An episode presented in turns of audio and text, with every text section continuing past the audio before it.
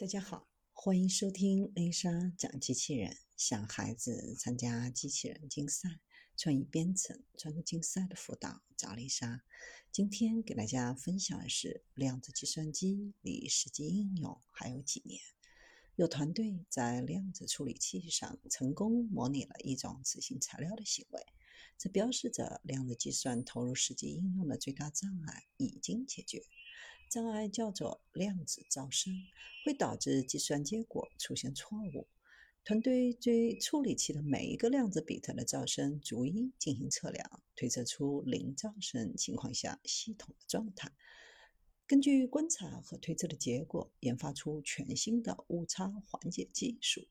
利用这种技术，在一百二十七量子比特的处理器上成功进行了一次复杂运算。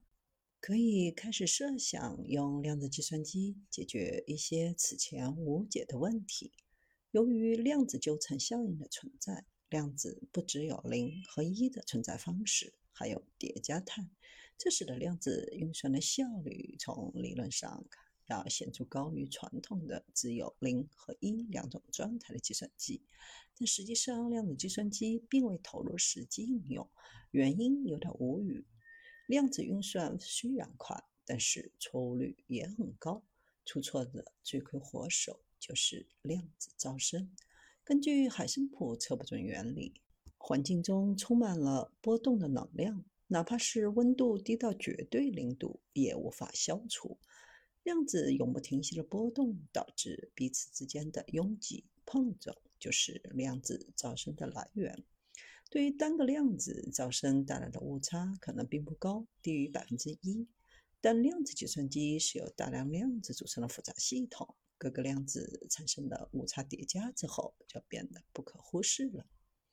要解决量子噪声问题，还需要保证量子处理器具有一定的规模和运算速度。消除量子噪声的过程叫做量子纠错。方法是用更多的量子比特来描述一个量子比特，以便有错误时可以纠正。但这一思路的缺陷很明显，根本无法操控如此之多的量子比特。因此，对于量子噪声，目前普遍采用的处理方式是抵消其影响，而非直接消除。传统抵消方式是对误差信息实时监测，并建立抵消算法。但随着量子比特数的增多，也出现了性能瓶颈。团队研发一种全新的抵消方式，绕开这一瓶颈的限制。方法的核心是两种关键技术：脉冲拉伸和零噪声外推。脉冲拉伸是通过延长每个量子比特的操作时间，使量子误差被放大，更加有利于观测。这一过程采用了物理学上常用的一星模型。基本的假设是相互作用只在近邻的自旋之间存在。量子比特的排列方式是设定模型点阵排列方式的依据。尽管排列方式一致，一型模型却是独立于处理器硬件存在的。零噪声外推则是根据采集到的放大不同比例后的误差信息，采集量远低于传统方式。来建立函数模型，根据函数模型外推出零点值，即为没有误差存在时的运算结果。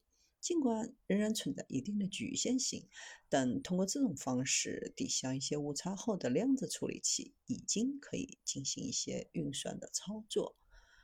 团队将成果送给加州大学伯克利分校进行效果测评和超级计算机进行比较。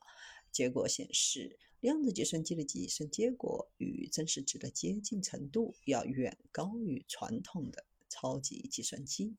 采用这种抵消方式消除噪音影响是一种短期策略。